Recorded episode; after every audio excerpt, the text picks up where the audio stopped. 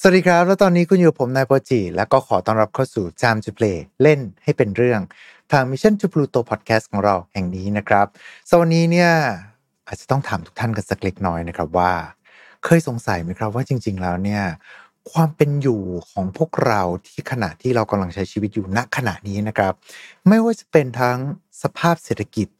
สังคมที่มันเปลี่ยนไปเนี่ยจริง ๆ แล้วมันอาจจะมีใครหรือว่า องค์กรอะไรสักอย่างหนึ่งเนี่ยที่คอยควบคุมอยู่เบื้องหลัง อาจจะมีมือที่มองไม่เห็นเนี่ยคอยชักใยรัฐบาลต่างๆ ให้ออกนโยบายกำหนดความเป็นไปของโลกใบนี้ก็จะเป็นไปได้นะครับ และจะเป็นไปได้ไหมครับว่า ถ้าเกิดว่ามือที่มองไม่เห็นนั้นเนี่ยไม่ใช่ฝีมือของมนุษย์ แต่ว่าเป็นอีกเผ่าพันธุ์หนึ่งนะครับ ที่แอบซุ่มอยู่ตั้งแต่โบราณกาลทำตัวเป็นรัฐบาลเงา คุมผ่านหลังม่านเป็นผู้ปกครองโลกใบนี้ที่แท้จริงครับสวัสดีครับ บอกได้เลยฮะว่า อยากให้ทุกท่านเนี่ย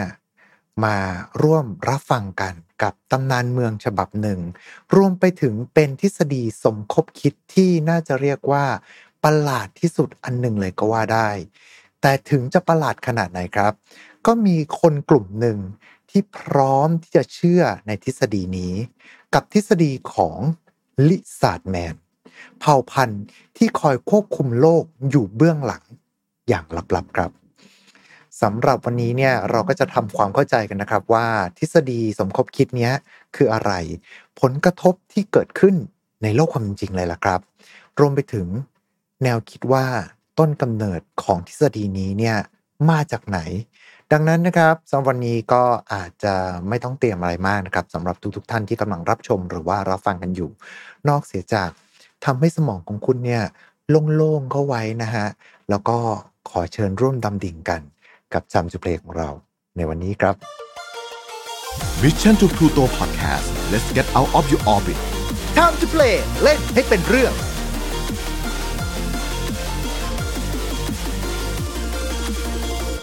เอาละครับสำหรับเรื่องราวของเราในวันนี้นี่ไม่แน่ใจว่าเตรียมสมองให้โล่งขนาดไหนแล้วหรือยังนะฮะ แต่ว่าเดี๋ยวเราจะเริ่มส่วนของพอดแคสต์กันแล้วละครับผม ก่อนที่จะพูดถึงเรื่องราวในวันนี้เนี่ยก็ต้องบอกว่าจากประสบการณ์ตรงเลยนะครับ ที่ได้คุยกับเพื่อนๆ ชาวต่างชาติ ไม่ว่าจะเป็นประเทศใดก็ตามนะฮะก็เขาก็มักจะบ่นๆเรื่องรัฐบาลของตัวเองทั้งนั้นแหละครับ ด้วยความที่บางครั้งเนี่ยมักจะออกนโยบายที่ อืม มันดูไม่ค่อยเมคเซนส์ในบางแง่มุมล่ะนะ หรือว่าทำให้รู้สึกว่ากฎหมายที่ออกมาเนี่ย อาจจะเอื้อให้กับใคร หรือว่าอะไรเป็นพิเศษหรือเปล่า ซึ่งอันนี้เนี่ยผมเชื่อว่าก็จะเป็นแนวคิดที่เมื่อมองไปยังรัฐบาลของตัวเองเนี่ยไม่ว่าจะเป็นยุคไหนสมัยไหน รวมไปถึง ไม่ว่าจะเป็นประเทศอะไรเนี่ยก็จะมีความใกล้เคียงกันอยู่นะครับว่ามันก็จะเกิดอาการแบบเลิกคิวสักเล็กน้อยนะฮะซึ่งความไม่พอใจต่างๆ เหล่านี้ครับ ค่อยๆก่อให้เกิดความรู้สึกภายในจิตใจนะครับว่า ภายใต้รัฐบาลนั้นเนี่ยอาจจะมีใคร หรือว่าอะไรสักอย่างหนึ่งที่คอยชักจูงอยู่ก็เป็นไปได้ ซึ่งทฤษฎีนี้ต่อมาก็กลายมาเป็นทฤษฎีที่ถูกเรียกว่า New World Order หรือว่าระเบียบโลกใหม่นั่นเองครับ ที่เป็นทฤษฎีว่าด้วยของรัฐบาลทั้งโลกนั้นเนี่ยจริง ๆ แล้วถูกควบคุมด้วยองค์กร สมาคม หรือว่ากลุ่มคนเพียงแค่หยิบมือเดียวครับ สั่งให้รัฐบาลหันซ้ายก็หันซ้าย สั่งไปหันขวาก็หันขวาไปพร้อมกันทั้งโลกราะว่าบางทีเนี่ยมันก็อาจจะมีบางสถานการณ์ที่เกิดขึ้น ไม่ว่าจะเป็นทั้งตัวนโยบายเองหรือว่าการออกคำสั่งต่างๆนะครับ ที่ แอบรู้สึกว่ามันดูสอดคล้องกันอย่างน่าประหลาดใจนะ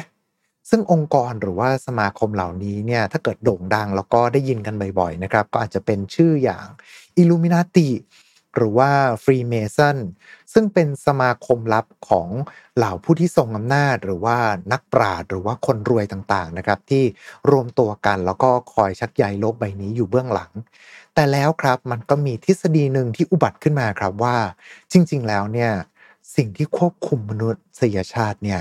ไม่ใช่มนุษย์ด้วยกันเองครับ แต่เป็นเหล่า lizard man ครับ หรือว่ามนุษย์กิ้งก่า ซึ่งเป็นเผ่าพันธุ์เรื่องปัญญาก่อนที่มนุษยชาติเนี่ยจะอุบัติขึ้น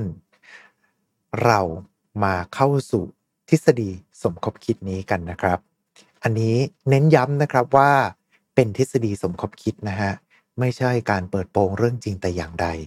สำหรับมนุษย์กิ้งก่าครับ ก็จะมีชื่อเรียกที่หลากหลายมาก ไม่ว่าจะเป็นทั้ง reptilian reptoid archon saurian dragonian หรือว่า lizard man ซึ่งส่วนใหญ่เนี่ยก็มักจะแปลว่ากิ้งก่านั่นแหละครับ เป็นเผ่าพันธุ์ของอครึ่งคนครึ่งสัตว์เลื้อยคลานนะครับ ที่อาศัยอยู่บนโลกเนี่ยนับตั้งแต่อดีตกาลแล้ว ปะปนอยู่กับมวลมนุษยชาติครับ มีคำบอกเล่ากันนะครับว่ามนุษย์กิ้งก่าเนี่ยจริง ๆ แล้วมีความสูงอยู่ประมาณ 2-3 เมตร ผิวหนังเนี่ยเป็นเกล็ดสีเขียวครับ มีหางและบางแหล่งข่าวก็บอกด้วยว่า มีปีกครับต้นกำเนิดของ lizardman เองเนี่ยก็มีหลากหลายแหล่งนะครับ ไม่ว่าจะเป็นทั้งสิ่งมีชีวิตที่วิวัฒนาการมาตั้งแต่ยุคไดโนเสาร์ตั้งแต่ยุคดึกดำบรรพ์นู่นเลยละครับ หรือว่าอาจจะเป็นมนุษย์ต่างดาว จากระบบสุริยะ Draconian ซึ่งแปลว่ามังกรนะฮะอันนี้หรือว่าชาวดาวมังกรนั่นเองก็ อันนี้ก็แล้วแต่กันไปนะครับ แต่ว่าสำหรับมนุษย์กิ้งก่าเนี่ย อาศัยแฝงตัวอยู่ในสังคมของมนุษย์ครับ แล้วก็เป็นผู้ที่บงการความเป็นมาเป็นไปของอาณาจักรโบราณทั้งหลาย ไม่ว่าจะเป็นทั้งกรีก โรมัน อียิปต์จนกล่าวกันว่าเป็นต้นกำเนิดในการสร้างสถาปัตยกรรมโบราณอย่างพีระมิดด้วยนะครับ ด้วยความที่เผ่าพันธุ์ของมนุษย์กิ้งก่านั้นเนี่ยอีกความสามารถหนึ่งของพวกเขานั่นก็คือ เขาสามารถที่จะเปลี่ยนแปลงรูปร่างของเขาได้ครับ ทำให้สามารถที่จะทำการแทรกซึม แล้วก็เข้ามามีอิทธิพลกับมนุษย์ ด้วยบุคลิกแล้วก็สมองที่เฉลียวฉลาด แล้วก็มีความเป็นผู้นำสูงครับ จึงทำให้เหล่ามนุษย์ยิ่งก่าเนี่ยก้าวเข้าสู่ตำแหน่งสูงๆ ในชั้นสังคมของมนุษย์ได้อย่างสบายๆเลยนะครับ ทั้งศิลปิน ดารานักร้อง นักธุรกิจ เจ้าของ tech company ไปจนถึงเหล่านักการเมืองครับ ในเคสเนี้ย ภาพที่ดูจะโดดเด่นมากที่สุดก็น่าจะเป็นภาพของมาร์คซักเกอร์เบิร์กนะครับที่เคยไปให้การในรัฐสภาที่สหรัฐอเมริกาครับ แล้วก็คนเนี่ยมักจะชอบเอาภาพของมาร์กเนี่ยมาตัดต่อเป็นมนุษย์กิ้งก่านั่นแหละครับ หรือกระทั่งในคัมภีร์ไบเบิลเองเนี่ยก็มีการโยงไปด้วยเหมือนกันนะครับว่าจริง ๆ แล้วเนี่ยงูในสวนอีเดนที่หลอกให้อดัมแล้วก็อีฟทานผลไม้ต้องห้ามจนตื่นรู้ขึ้นมาเนี่ยจริง ๆ แล้วไม่ใช่ปีศาจ แต่ว่าเป็นมนุษย์กิ้งก่าเนี่ยครับ ที่มอบความรู้ให้กับมวลมนุษยชาติ โดยเหล่ามนุษย์กิ้งก่าเหล่านี้เนี่ยก็จะคอยสร้างอิทธิพล แล้วก็คอยควบคุมสังคมของมนุษย์ ให้เป็นไปตามที่พวกมันต้องการ โดยไม่มีใครรู้ว่าเป้าหมายสูงสุดของพวกมันเนี่ยคืออะไรกันแน่ครับ แต่ว่าตอนนี้เนี่ยจากในทฤษฎีนี้เขาบอกว่า มีเหล่ามนุษย์กิ้งก่าแฝงกายอยู่ทั่วโลก ไม่ว่าจะเป็นทั้งเจ้าของธุรกิจใหญ่ ผู้นำทั่วโลก ดารานักร้อง ประธานาธิบดีของสหรัฐเกิน 40 คนก็มาจากเผ่าพันธุ์นี้ แล้วก็เชื้อพระวงศ์ของอังกฤษครับ โดยให้เหตุผลนะฮะว่าควีนอลิซาเบธผู้ล่วงลับไปแล้วเนี่ยถ้าเกิดว่าแยกชื่อของควีนออกเนี่ยก็จะได้คำว่าเอลลิซาดเบธที่แปลว่ากิ้งก่าก็ทำได้นะครับ อย่างที่บอกฮะ ทำสมองให้โล่งๆเขาไว้นะครับ กับทฤษฎีนี้ทำสมองให้โล่งๆเขาไว้โอเค ไปกันต่อเลยนะครับ ที่ว่ามาทั้งหมดเนี้ยอาจจะดูเหลือเชื่อใช่ไหมครับ ว่าแบบมันจะมีคนเชื่อเรื่องอะไรแบบนี้เหรอวะ แต่ที่น่าตกใจกว่าครับคือ มีคนเชื่อจริง ๆ ครับ และจำนวนเนี่ยก็เรียกได้ว่าไม่ใช่น้อยๆเลยนะครับ ที่ว่ามาทั้งหมดเนี่ยคือด้วยอย่างกรณีของควีนอลิซาเบธเนี่ยครับก็มาจากบทสัมภาษณ์ครับของชายที่มีชื่อว่าเดวิดไอค์ซึ่งคนคนนี้เนี่ยเขาเป็นอดีตนักฟุตบอล แล้วก็ผู้ประกาศข่าว รวมไปถึงนักทฤษฎีสมคบคิดด้วยครับ ที่ให้สัมภาษณ์นะครับกับสำนักข่าวแล้วก็กล่าวหาว่าควีนเนี่ยจริง ๆ แล้วเป็นมนุษย์กิ้งก่า แล้วก็เป็นอีกหนึ่งคนครับที่ทำให้ทฤษฎีเนี้ยเป็นที่รู้จักในวงกว้าง เรียกได้ว่าเป็นคนทำให้มันแมสขึ้นมานั่นเองนะครับ โดยมีผู้ให้การสนับสนุนคำพูดของเดวิดไอค์เนี่ยมากกว่า 47 ประเทศทั่วโลก หนังสือของเขาเนี่ยที่ออกมาขายกันรวมๆเนี่ยไม่ต่ำกว่าหลักแสนเล่มครับ แถมมีการเปิดงานสัมมนาที่มีผู้เข้าร่วมฟังเนี่ยเป็นพันๆคนเลยนะครับ อันเนี้ยถ้าเกิดว่าจะให้พูดเพิ่มเติมนะครับ คุณเดวิดไอค์เองเนี่ยก็เป็นอีกคนหนึ่งนะครับที่เชื่อว่าโรคโควิด -19 เนี่ยจริงๆแล้วมาจากการแพร่เชื้อผ่านเสาสัญญาณ 5G ครับ ครับก็เอาจริงๆก็จำได้ว่าตอนที่โควิดมาใหม่ ๆ ก็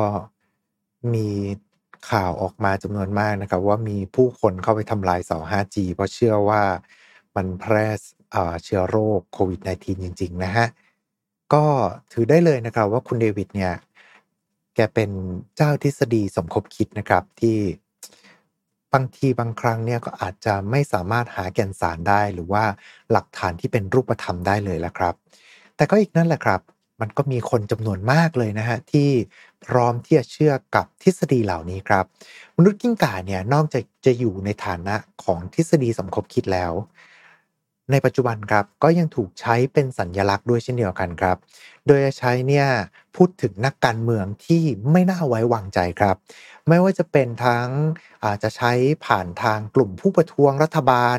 หรือว่าสื่อที่นำเสนอข่าวต่างๆ ทั้งสื่อที่ พูดถึงการเกาะกระแสของทฤษฎีสมคบคิดนี้ หรือว่าเป็นพวกสื่อที่คอยปั่นนะครับ ไม่ว่าจะเป็นทั้งอย่างทางบารักโอบามาหรือว่ามาร์คซักเกอร์เบิร์กที่เป็นมนุษย์กิ้งก่าบางครั้งเนี่ยอาจจะเกิดขึ้นจากตอนที่ตัวสื่อเองเนี่ยแหละครับ ที่พอนำเสนอข่าวเนี่ยพอตอนที่เขาถ่ายกล้องมาในหลากหลายมุมใช่ไหมครับ บางทีเนี่ยมันมีเรื่องของแสงเปลี่ยนไปบ้าง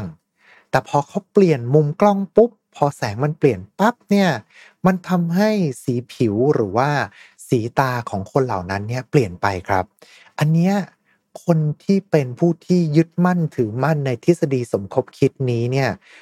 ที่เขาคอยจ้องจะจับผิดเนี่ยเขาก็จะยกขึ้นมาครับว่านี่ไง มันคือหลักฐานนะว่า คนเหล่านี้เนี่ยเป็นพวกมนุษย์กิ้งก่าแต่จริงๆแล้วเนี่ยทฤษฎีนี้มัน เริ่มต้นมาจากไหนกัน ต้นกำเนิดของมันคืออะไร อันนี้ครับทำไมเราถึงเลือกที่จะเชื่อหรือว่าใช้เป็นมนุษย์กิ้งก่าครึ่งคนครึ่งสัตว์เลื้อยคลานเนี่ยมาเป็นสัญลักษณ์ของผู้ที่อยู่เบื้องหลังรัฐบาลโลกกันเนี่ย อันนี้ต้องอ้างอิงจากทางศาสตราจารย์ด้านรัฐศาสตร์นะครับ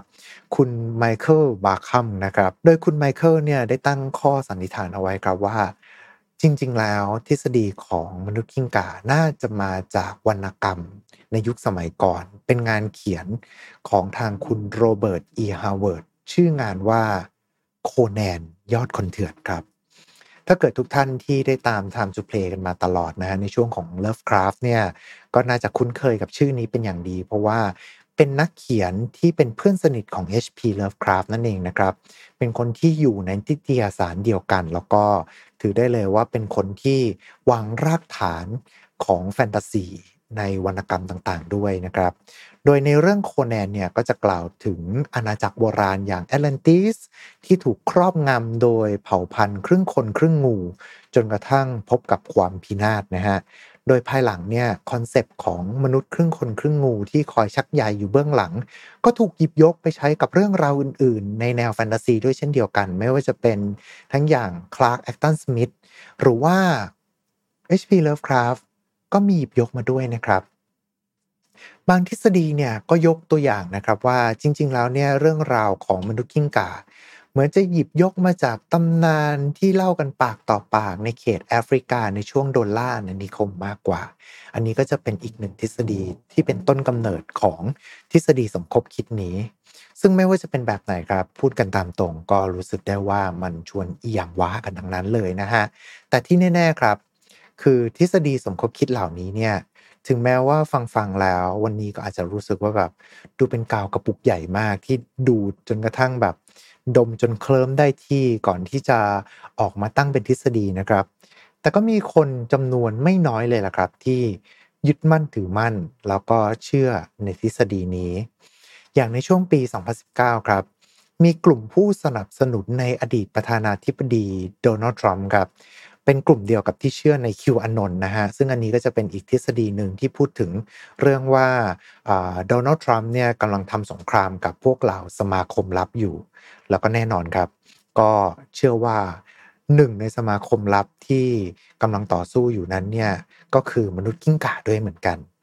ซึ่งถ้าเกิดว่าเราจะมากระเทาะส่วนของตัวทฤษฎีสมคบคิดของคิวอนนเนี่ยเอาจริงก็ที่เคยเล่าไปครับ พวกเขาเชื่อว่าฮิลลารีคลินตันซื้อขายแรงงานเด็กผ่านทางร้านพิซซ่านะฮะ แต่ก็มันก็มีคนเชื่อจนกระทั่งเกิดการจราจนขึ้นจริง ๆ อันนี้ก็ไม่แน่ใจเหมือนกัน คือนอกจากการเคลื่อนไหวทางการเมืองแล้วเนี่ยก็ยังมีคนที่เรียกได้ว่าเชื่อทฤษฎีนี้จนสุดใจเลยละครับ จนเป็นเหตุให้เกิดคดีฆาตกรรมขึ้นครับ เพราะว่ามันก็มีคดีที่เกิดขึ้นในช่วงประมาณปี 2019 นี้ด้วยเหมือนกันนะที่มีชายคนหนึ่งครับ เขาสังหารน้องชายหรือว่าพี่ชายของตัวเองครับ โดยที่เชื่อว่าตัวน้องชายหรือพี่ชายนั้นเนี่ยจริง ๆ แล้วเป็น lizardman มนุษย์กิ้งก่าที่แฝงตัวมา และคนคนนี้เขาก็เชื่อมั่นในทฤษฎีของ QAnon แบบสุดหัวใจด้วยเช่นเดียวกัน มาถึงตรงนี้ครับหลายท่านอาจจะคิดว่า